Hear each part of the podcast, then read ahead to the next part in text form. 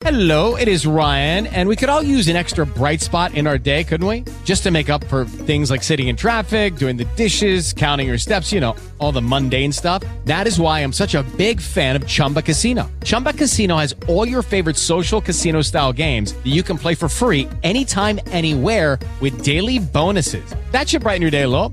Actually, a lot. So sign up now at chumbacasino.com. That's chumbacasino.com. No purchase necessary. VGW Group. Void were prohibited by law. See terms and conditions. 18 plus. Lucky Land Casino asking people what's the weirdest place you've gotten lucky? Lucky? In line at the deli, I guess? Aha, in my dentist's office. More than once, actually. Do I have to say? Yes, you do. In the car before my kids' PTA meeting. Really? Yes. Excuse me, what's the weirdest place you've gotten lucky? I never win and tell. Well, there you have it. You can get lucky anywhere playing at LuckyLandSlots.com. Play for free right now. Are you feeling lucky? No purchase necessary. Void where prohibited by law. 18 plus. Terms and conditions apply. See website for details.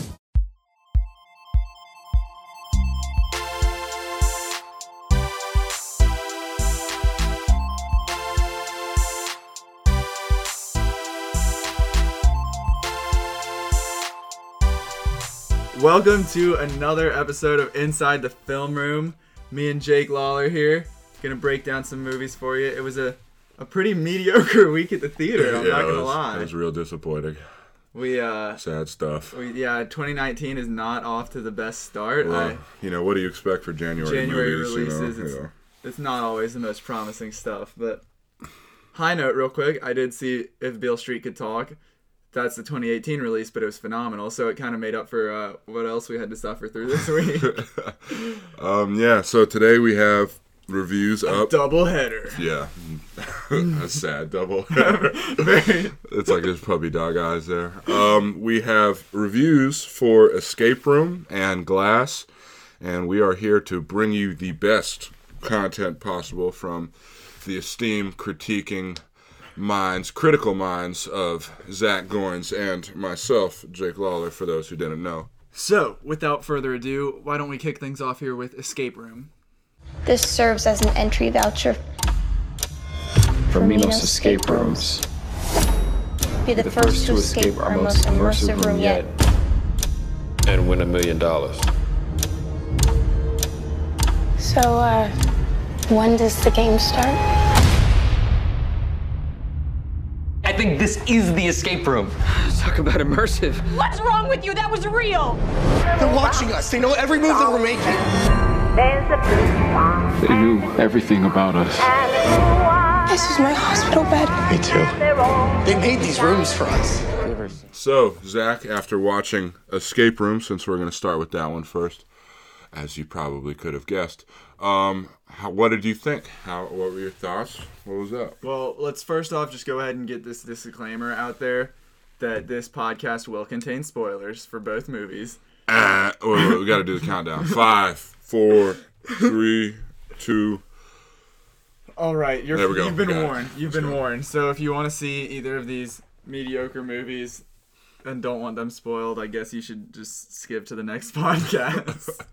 um, but Escape Room, basically, should we should we go story first? You want to? Yeah, let's do story All right. first. So quick synopsis. So we've got six different people, six strangers, and they all get a mysterious invitation to a once in a lifetime opportunity at the most exclusive escape room possible. It's it's this top secret, super high quality room. It's got great reviews, which kind of doesn't make sense if it's supposed to be top secret. but anyways, they all get this mysterious invitation.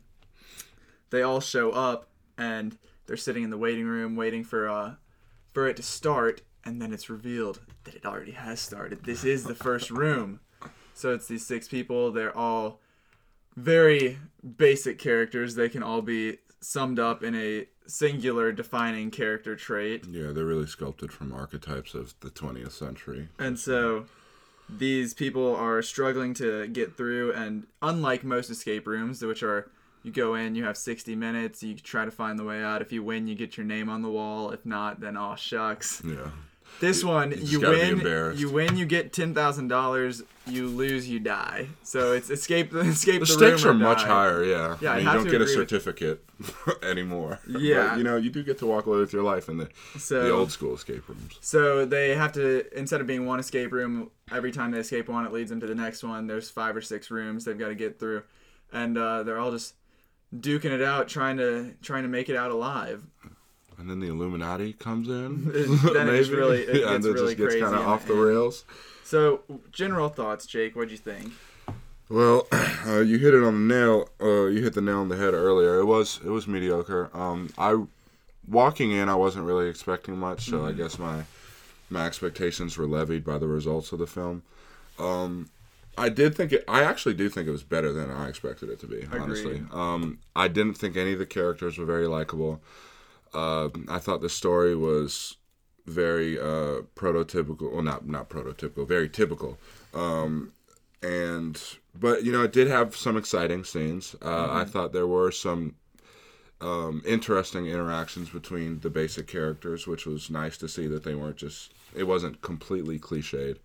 Um, but you know, more than that, it was just. I, it wasn't necessarily a struggle. I didn't really feel like I was wasting my time, but I just felt like you know, eh. The Mhm. entire film, I was just like, yeah, you know, it's all right. It's certainly a, a nice time at the theater, though. I mean, Yeah, you know, I guess like if you want to bring, I definitely bring people to see it just because it, it is exciting. Like you know, not Yeah. to take anything away from the suspense that was built. The biggest issue that I had was just the characters, because yeah, honestly, like they were all very unlikable. So Mm-hmm. we've got Zoe, who's I guess somewhat of the main character. Yeah. But she's like a college student. She's very quiet, very smart. Uh, so that's her her stereotype. She's the quiet, smart girl. And then there's Ben, who's like a high school burnout, druggy kind of guy. Um, then Jason, who's this big businessman who's simply put a dick. yeah, like he's just there's no other way to put it. like he's, just such mean. an asshole. He's just mean for the sake of being mean. Um, and then Mike, who's like this middle-aged, like over-friendly guy. it sounds like a dystopian Breakfast Club. yeah. Uh, Amanda, who's the traumatized like PTSD veteran. Yeah. Um, and Danny, who is like this nerdy guy who's super obsessed with escape rooms and is supposed to be like the one who who knows Mhm. everything and he's gonna help him get out. So, so those are your your characters, but none of them were super compelling, which to me it makes it hard for a movie like this where the stakes are life and death. It makes it hard for you to really feel too invested and be like, oh. If it was a character that you cared about, you'd be upset when they died, and you'd really want like be rooting them on, trying to Mhm. help them help them survive. But if if you don't care about the characters, like oh he died, you know who cares? Next, Yeah. let's let's keep moving. So that kind of made it difficult to really get invested in the the movie for me. And you know, I think uh, the most compelling, even though it's not really a great group, uh, is Deborah Ann Woll's character, just because she's so good. Um, she's, Mm-hmm. yeah, she was she was definitely the best, but Yeah. and it was a shame that she was like second to die. yeah, I, mean, because she's she's wonderful in the Daredevil show, and you know, she's she's an absolute absolute revelation for me because I had never heard of her before the show, and then coming in, I was excited to see her get more and more um, screen time because she is a talented actress. But you know, it was a shame that she was really constrained in this way because really, you know, she's at her best when she's allowed to be who she is, and this was kind of boxing her into something that she You know wasn't what- comfortable doing. You know what I just noticed is that there's a theme here in this podcast today, not just of mediocrity, but also of surviving. Because we'll talk about it in Glass, and as anyone in, who's seen Unbreakable knows, that Mr. Glass's whole purpose is creating events to have a sole survivor, and that's what actually connected all of these characters. Mm-hmm. Maybe it's a maybe it's a shared universe. that- yeah, the, the glass, the glass, The escape glass room. escape room universe. But uh, so what ends up they find as they go along, they find out that these these different characters have all been connected because they're all like survivors of these cataclysmic events. Like Yeah. a, Zoe survived a plane crash; she was the only one. Ben was in a car crash, and he was the only survivor. Uh, Jason's boat capsized, and he, He killed. killed- he yeah, killed see his, like, another dick friend. move there. Um, Mike was a miner and was like there was a collapse, and he he had to listen to his brother die and was the only one that survived. Amanda survived an IED, and her whole squad died. And Danny, what was what was Danny's thing? I don't know. I don't don't know. Was it like? I don't think. Was it a? Was it arrhythmia or something? Was something with his heart? I honestly don't remember. Sorry, Danny. I mean, you, you just had to. You had to be more. Uh, you had to have more trauma in your life. We don't remember. Um, but uh, so then as they go along, it's like each of these these rooms that they have to get through have been somewhat catered to one of the people. So there's like one that was the the fire one was supposed to traumatize Amanda because of the explosion, and then there was one the ice one. the ice one for but for Jason. Jason who is like in Arctic waters. and, like, for some reason. but and they've got like all these little details, like it's the same jacket that was that Jason's friend was wearing. And you know, side note, who takes who who takes a rowboat out on the Arctic? I was like I was that really confused me when he was like, "Yeah, me and my friend, we went we went sailing." Okay, first of all, your boat is a rowboat, so you're not really doing anything to Yeah. sail. And why would you sail in the Arctic?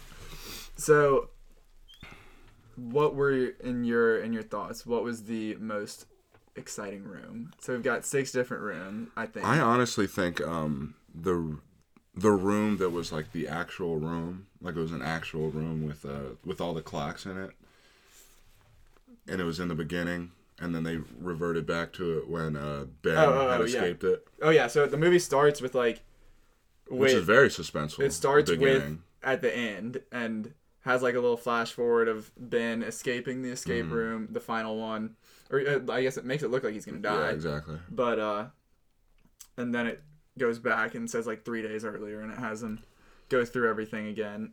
But I thought that was I thought that was the most intense. There's like a Star sure. Wars like trash compactor kind Yeah, of vibe. exactly. Yeah. Um, and then there's the the initial one which turns into the oven and tries to burn them, and then there's the the cold one which is like the ice And then the, pool table one, the, the upside down pool table room, the the like LSD room. yeah the LSD room which is like hypnotic kind of and then the study, which is the one we were just talking about. yeah, and then there was the um there was the the gas room, the gas chamber, which is like the hospital, where it's like all of their Mm-hmm. I hospital. thought the rooms were very nice. Though. Yeah, so- yeah, I thought they were very compelling. I thought they were interesting and they were very intricate. So I thought the set design was uh, they the set designer Mm-hmm. was- did a great job. the puzzles were fun. Like Yeah. there was, I mean, it was somewhat predictable. Like, like I was able. I don't know if I'm just a, a escape room genius or what, but like when when they were in the cabin in that second room and like Rudolph was like Yeah, the code. Like that, was, like the first thing I thought. yeah, of, same. yeah.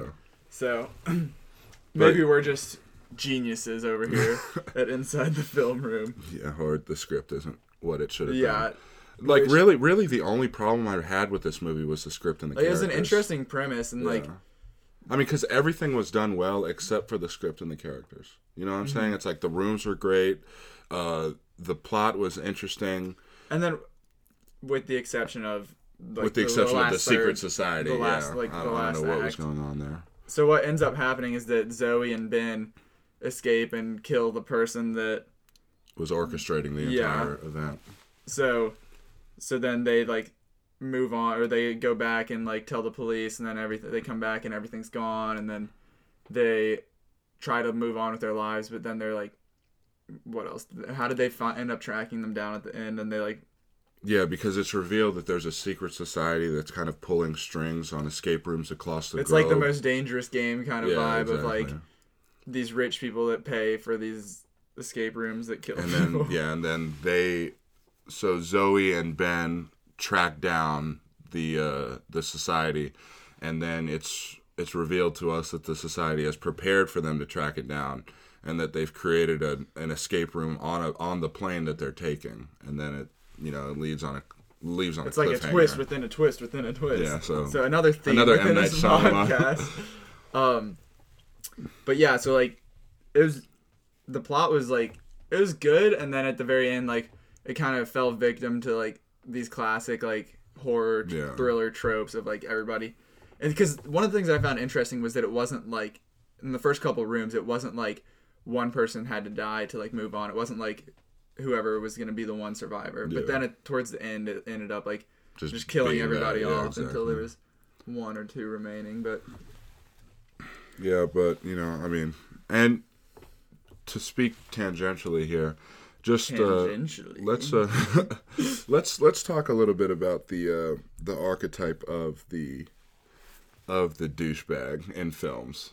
Okay. Because I, you know, I think I think that's an interesting discussion because we've seen it recently with this one. We've seen it with uh, John Malkovich and Bird, In Bird Box. Box, yeah. and you know sometimes it's done brilliantly, as it was with um, with Judd Nelson's character in The Breakfast Club with Mhm. John Bender, which is you know obviously I think the keynote douchebag in Mhm. film.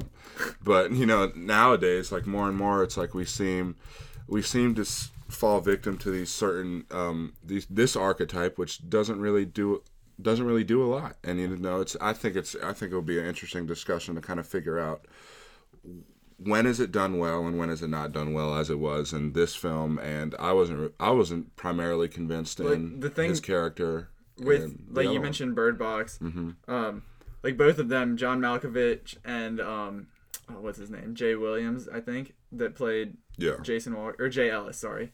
Um, but they were both like the if we don't do this, like they they kind of like grounded their like their meanness in survival. Yeah. And they're like, if we don't do this, we're all gonna die. Like, like, and when Amanda dies in escape an escape room, like, literally two seconds later, Jason's like, we have to keep going. Like, and they're like, she's dead, she's dead, but move on. And like everybody's just like still in shock. Yeah. Like, and I mean, to, he has a point, like to an extent, but also like there were times when he's just like calling Danny, Danny or like Ben names and just like being a mm. jerk just for the purpose of being a jerk. And then we find out also that he like didn't, like he lied about like having to his like friend swimming off. He ended up murdering him Yeah. for like survival, and then he tries to do that with Ben. So and i think what it really boils down to is that you have to have elements of humanity because you know in with john bender in the breakfast club you know he does have these human elements um, particularly which one, one that strikes out to me is michael fassbender's portrayal of uh, steve jobs in uh, steve jobs which was directed by danny boyle and written by aaron sorkin and um, you know the great thing about that performance which it is a brilliant performance uh, is really it's just the elements of humanity it's like i don't know if you've seen it but Steve um, Jobs? yeah Yeah. Uh, do you remember when they were uh, when it was him and seth rogen in the Mhm. opera house and Yeah. he was begging them to acknowledge the apple ii team Yeah. like that is a great scene but it's a great scene for so many reasons because it is sta- and one reason in particular is for the same reason why judd nelson's character works so well you know it's that you establish that this guy has a heart you know and with the more recent especially the portrayal of um, Jay Jay Ellis's portrayal in Escape Room and John Malkovich's portrayal, there's there's no heart to be found, and it's Mhm. just you know you can get away with being unlikable in films, but you can't get away with being like unconsolable. You know, you know, it's just I just think it's it's something that it's something that's used quite a lot in films, especially when it's an ensemble performance, and most of the time it really isn't done well, and I think it's for that particular reason. hmm So overall, what would you say about Escape Room? Uh, it's not bad. It's not. It's not good, but you know, it's, it, it kind of lives in that shadow realm. It lives in the in the The Twilight Zone. early January Yeah. purgatory state of Yeah. film. So you know, yeah, I mean, it's it's fine. You know, I I think if anything, go to see the set design because it's it's a phenomenal job there. But everything else is just eh. I would suggest doing a real escape room instead, though. Those Yeah, I think that would be much more fun, yeah. And more- probably more likable more people. worthwhile. Yeah. um, so that's our final thoughts on that. I gave it two out of five stars, I believe. Okay, uh, let me think. Let me think. Do Uh, that of calculation real quick. Did we do decimals? Oh, you did. I- did you can go just do point- decimal? you can go point five. I wouldn't say, like, point Can't one say eight point. or Yeah, round it up. Get real technical there. Yeah, point three three. Uh, repeating, of course. Um, I'd probably say it's a two and a half. Yeah, I'd say. I mean, you know, it's which isn't bad. You know, Yeah. just- it is what it is. Now, the next one we're going to talk about the one that was much more disappointing. glass. My name is Dr. Ellie Staple, and I'm a psychiatrist. My work concerns a particular type of delusion of grandeur. It's a growing field. I specialize in those individuals who believe they are superheroes. The three of you've convinced yourselves you have extraordinary gifts like something out of a comic book. This is not a cartoon. This is the real world. A lot of people are going to die. Don't do this. Are you ready?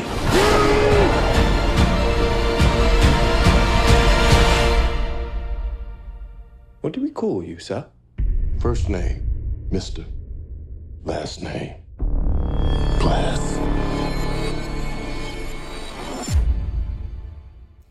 We've worked. We we've had we've waited since the year 2000. 19 years in the making. Yeah, when I was two. I was two when I first saw Unbreakable. well, me personally, I have waited since Split came out in 2016, and then I went back and watched Unbreakable like two weeks ago. So my wait has been since 2016. but M Night Shyamalan created this secret universe with mm-hmm. Glass. We had Unbreakable, the story of David Dunn, the very normal, down to earth, subtle superhero. Quite a good movie. Yeah, came out in 2000. It's David Dunn, Bruce Willis as David Dunn, and Samuel L. Jackson as Elijah Price, aka Mr. Glass. Mhm. And basically, Samuel L. Jackson believes that David Dunn has these superpowers because he was the sole survivor of a plane or not a plane crash, a train crash. Sorry, and and Which is basically, important. which It's is important, later on. very important. Foreshadowing. Um, and so he he thinks that he's like, oh David, you've never been hurt in your life, have you? And so he figures that out, and then he finds out that he has super strength and he can't get hurt, and basically Elijah is pushing him towards this this realization, trying to find these superhumans, and then at the end it's revealed that Elijah has been causing these these disasters, a plane crash, a train crash, a explosion at a building, like all these different Mhm. These different terror attacks in order to try and find someone who survives, the sole survivor, like in escape room. Um, and that's David Dunn, and he also has really good sense of intuition. He can like touch people and see their their background and see if there's anything like suspicious about them. So that's how the movie ends when he touches Mr. Glass and and figures that out, and then then 16 years later, you want to take Split? Yeah, uh, so Split is a quite a different film from Both Unbreakable. both thought they were standalone films for the yeah, most part. yeah, Yeah, until the very end Mhm. of Split. So Split is uh, it's uh, James McAvoy is you know the keynote character, Mhm. the one of the twenty seven that he portrays, but 24. 24, 24. The main um, the main portrayal is uh, Kevin Wendell Crumb, Mhm. who was a kind of like a disillusioned, abused boy that had dealt with a lot of trauma in his life, so he developed disassociative Identity. dissociative identity, Identity disorder, disorder, DID, um, more colloquially known as uh, multiple personality disorder, and he does it to such an extreme level where he develops a personality that um, has heightened abilities similar to David Dunn's, and It's called the Beast. The beast, and the all the uh, all his abilities seem to kind of worship it in some sort of, you know, theological culty kind of way. Mhm, called the And- Horde. Yeah, the horde, and he kidnaps uh, Casey Cook and two of her friends at a Mhm. grocery store. Uh, Casey Cook, played by Anya Taylor Joy, who was great in The Witch, by the way, but that's neither here nor there. Um, and then Shout it- outs to the witch. yeah, great movie. And then it uh, goes back to kind of James McAvoy really just being a phenomenal actor and playing all these different characters, and then Struggling Casey's to- yeah, yeah. Casey's ability, and then um, you begin to kind of unravel his history, and it's uh, it's quite suspenseful. It's quite good. I think. Um, you know, M Night Shyamalan, he's a pretty streaky guy. You know, it's Mhm. like he'll do The Sixth Sense and Unbreakable. Like Will. Ferrell, you know? Yeah, exactly. Um, like he'll do he'll do Sixth Sense and Unbreakable, which are two very good films. Sixth Sense being one of the best in probably the past thirty years, and then he makes you know The Happening and the Avatar. happening in Avatar, and then he comes back with The Visit, which is good, and then he makes Split, which is really good, and then it happens again. So the way Split ends is that he after he kidnaps these three girls, he kills two of them, Mhm. and Casey ends up escaping, and the Beast is is uh, still at large, and it's making news. Like Casey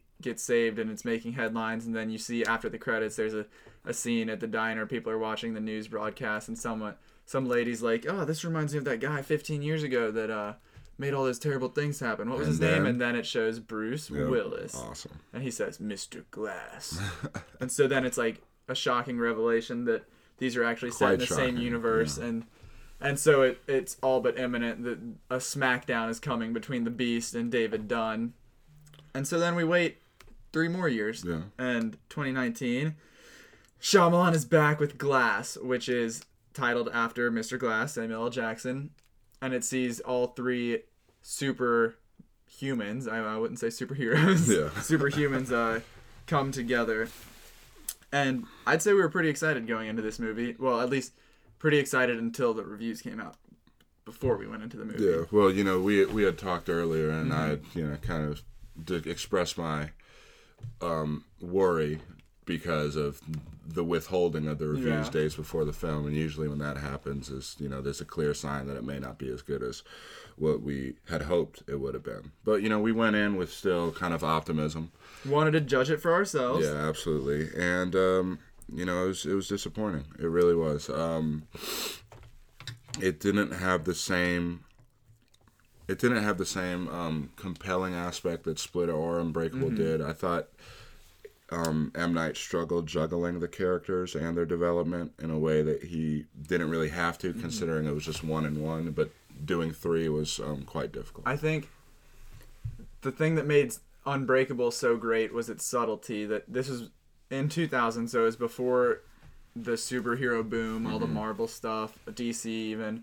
Um, so it was just, it wasn't like this big budget explosions, stunts movie. It was just a very subtle guy discovering his powers. It wasn't anything too extreme. It's not like he was saving the world or fighting aliens. He was just doing little like he rescued someone who was kidnapped. Just little like little Mhm. solving little problems.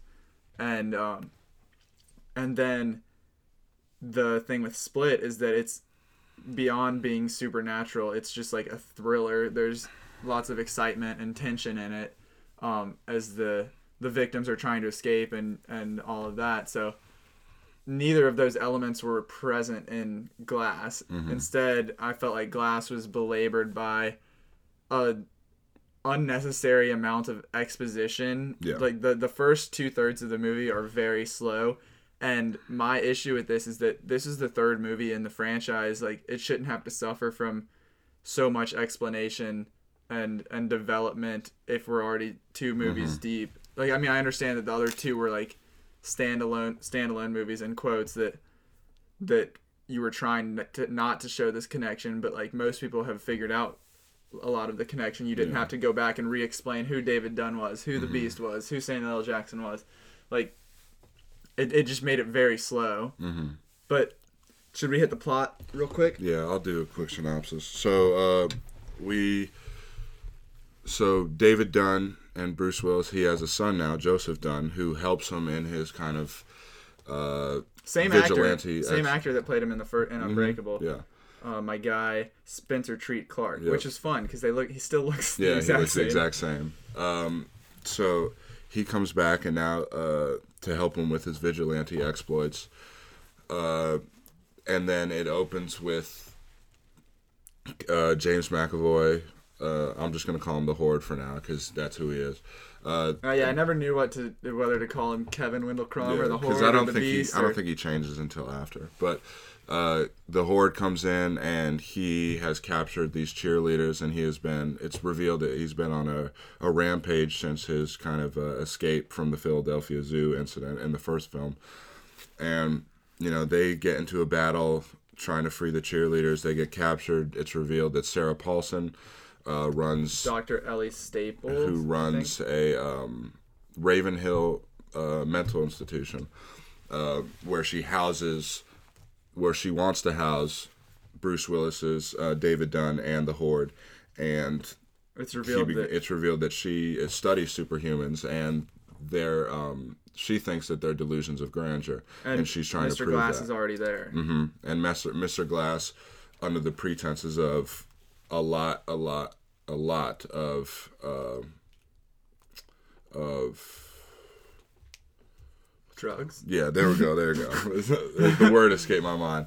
Um, a lot of drugs where they feel like that he's unable to communicate anymore, and she. Uh, They've just got him in almost like a vegetative state. yeah, exactly. So she begins to kind of do her inquiry into why they believe what they believe, and then it's revealed that Glass has actually been Fooling, ducking his yeah. meds and he makes a he makes a meet with the horde and says that he would like to see the beast in order to reveal their abilities on a worldwide scale and the kind of the central location where they will do this is the new the building of the Osaka Tower which is apparently the biggest tower in the world It's not. It's no Nakatomi yeah, it's Plaza. not, it's not. Nakatomi Plaza, but hopefully it will be some spectacle. So Um, he's trying to set up this showdown Mm-hmm. between David Dunn, who is being called the Overseer, and Mr. Glass is going to orchestrate it between David Dunn and uh, the Beast. So I guess his motivation was to have people. I think he just that. wanted, yeah, he just wanted to be believed. I guess. Yeah, he. I, I think he wanted more superheroes to see, or people with powers to see that, and then feel comfortable coming forward. I guess Mhm. to to reveal. It's kind of like an X Men esque type of Yeah. deal. And then David Dunn finds this out, and he breaks free, and then there's a whole escape. Never really make it to the they- tower. They don't even. They're not even close to the tower. they they really fight in the parking lot Yeah. for 35 minutes. Um, and then after their like very long and very confusing fight in the Mhm. parking lot with all their family members present, Yeah. which is very strange. Um, the the SWAT team comes in, who is ordered, which we find out by Sarah Paulson, and um, the classic Shyamalan twist. and they go in, they kill uh, the horde, which yeah, is so uh, he when he's the beast, he can't get hurt. But then Mhm. when he was just a regular, he was Kevin, and then he got shot, so Yeah. he could get hurt. and Bruce Willis, David Dunn is drowned by the SWAT team, and Samuel L. Jackson's character is. Um, He gets like punched in yeah, the he chest gets punched because he has brittle bone syndrome. And would you like to say why he was punched? Yes. There go. okay, so speaking of Shyamalan and twists, some worked out better than others. I Mm-hmm. think this one was a good twist.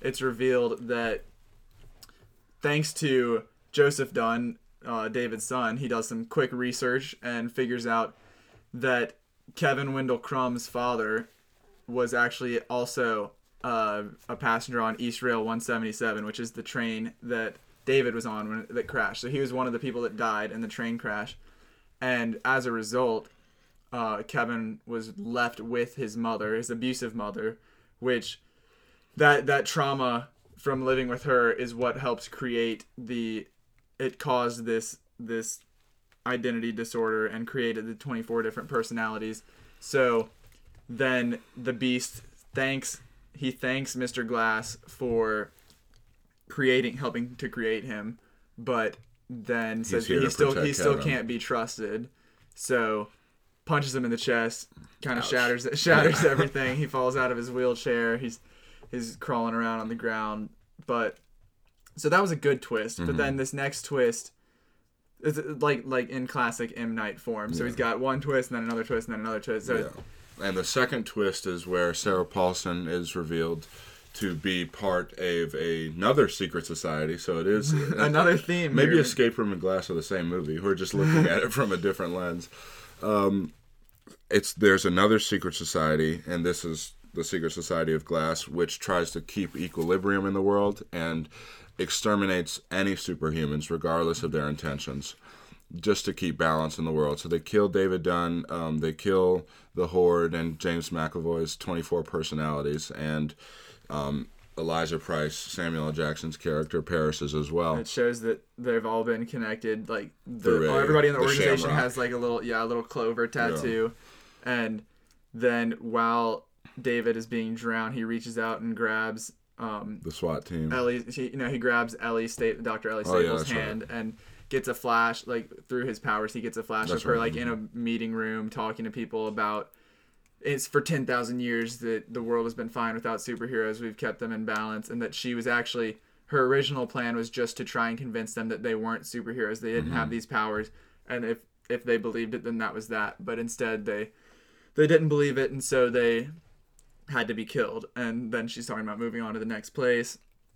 Um, so it seems like she's been her and this organization have been doing this all over the world.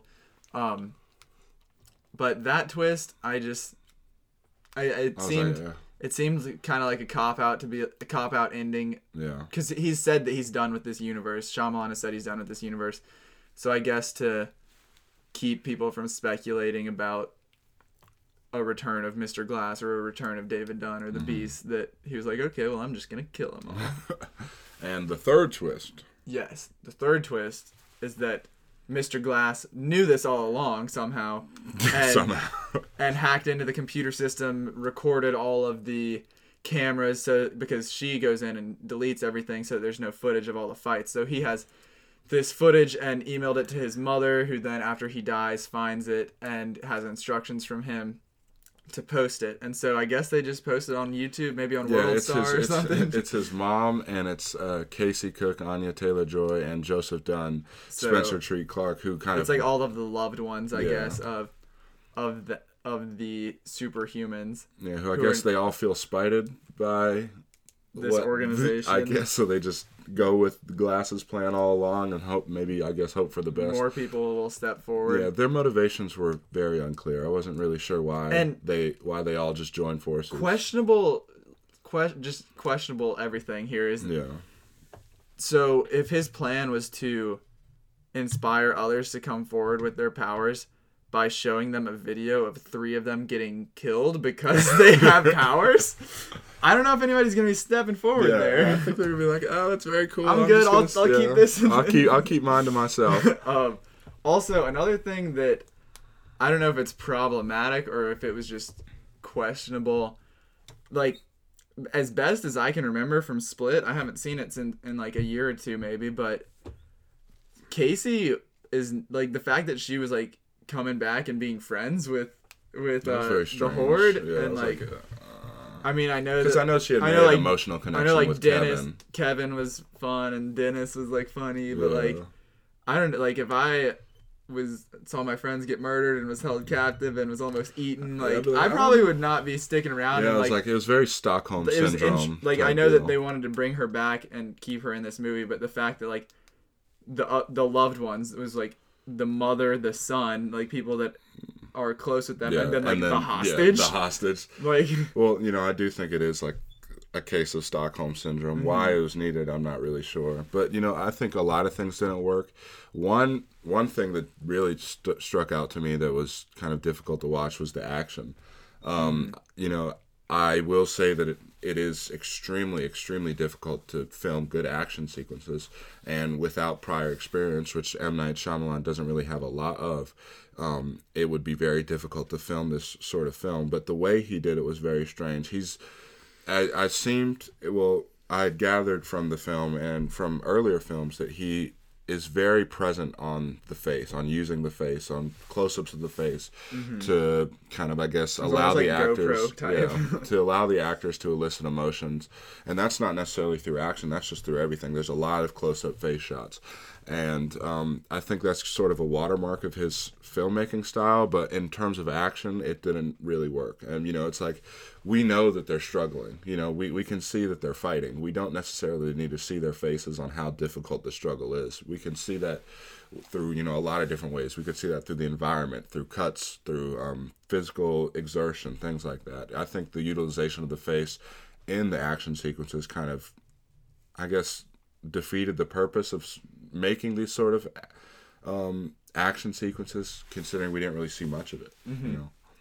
Another thing that didn't work for me, the humor. It tried to be very like meta in its humor. Yeah, which is like it it, just really- it didn't seem like it fit Yeah. the. They It's make like, I like jokes Drake about, now. They make jokes about Salt Bae and Yeah. and Drake and Nicki Minaj. Like It was like you know you know that picture of that old guy who was like, "Hello, fellow kids." Yeah, like yeah, that's really what it felt like, honestly. like it was very I don't know. It was very strange. Yeah, I, those jokes fell flat. I thought he was good. M Night when he came in, his little cameo. his his cameo as he likes to do with it. So he was the like the drug dealer at the stadium in Unbreakable, Mhm. and then what was he in Split? I don't remember. I forgot what he was in Split. And then He's like, then he Jesus, was- let your dad take a walk. Yeah, was- that was a funny scene. Yeah, he, was he was funny. like a, a customer at their security store. But, overall, I- Yeah. I I said 1.5, 1.5 out of five. Yeah, I'd I, I probably- I enjoyed Escape Room more, which was a surprise because I was I, really I excited enjoyed Escape. Room more as well. Yeah, a I very- will say I'll never, um, I'll never hear etc. the same way again. Etc. Every time I hear it, I'll think of that. So thank you, M Night. Thank you, Dennis. Yeah, thank you. No, it's Or Hedwig. no, That's what Hedwig, is. Hedwig, yeah, sorry. Dennis is the the clean guy. He's like, oh, oh, there's blood. oh, there's on blood my- all on my on my body. I was like, all right, buddy, calm down. but yeah, I mean, I th- I actually thought Escape Room was better. Mhm. I thought Glass had better moments and more likable characters, but I thought as a film, I thought Escape Room worked better, and whereas Glass did not. and hopefully this January trend. I mean, we've got some some doubts moving forward with uh, I- I know Serenity. Serenity is the last one we're excited for in January, but that movie was originally supposed to come out in October. And it comes out the 25th, if I'm correct. And Yeah. it's the 20th, and no reviews have come out. Yeah, so hopefully that's a McConaughey, Anne Hathaway, Jason Clarke. I love Jason Clarke. Um, Pet Sematary, that looks scary. that does look. Scary. oh my god! But hopefully Serenity might break the trend and give us the first like positive review Third time's of a the try. year. Yeah, Third yeah. time's a try. But more pressing, we've got a very exciting episode coming next week. Yes, sir. Let them know. Let them know. What's So, up. if any of you know of The Ringer, very great, love The Ringer. We love The Ringer. They have a podcast called The Rewatchables, which is hosted by Bill Simmons, and him and guests go through and talk about the most rewatchable movies of, of all time, their favorite rewatchable movies. So we are taking a page out of The Ringer's book next week, and we're doing our very own Inside the Film Room Rewatchables edition, and we're going to be covering National Treasure. Honestly, arguably the most rewatchable movie of all time. So It's a very rewatchable movie. Unfortunately, got ripped to shreds. Very underrated. It is got I think like a 35 on Rotten Tomatoes, That's which is a travesty. That's- yeah, that's- that's second an second to Kangaroo Jack having like a 7. very disappointing. No, Uh, I think that may deserve that. maybe. but National Treasure National Treasure not may not at all. The best movie of all time, but it is a great rainy day movie. It is a you can pick up at any point and just find I could watch National Treasure. You know those things on Twitter where it's like, um, could you watch a movie? Could you watch this movie for 24 hours? Mhm. I could watch National Treasure 24 hours straight, and I would not get tired of it. So you know we're gonna go we're gonna go break that down next week. It's gonna be really exciting. We've got a lot of interesting categories to look at, and uh, let you know, all you viewers out there. We wanted to let you know early so that you could rewatch National Treasure before next week and get ready to break it down with us. Yeah, absolutely. Thank you guys for listening, and we will see you next time. Hopefully with some better movie reviews. Hopefully.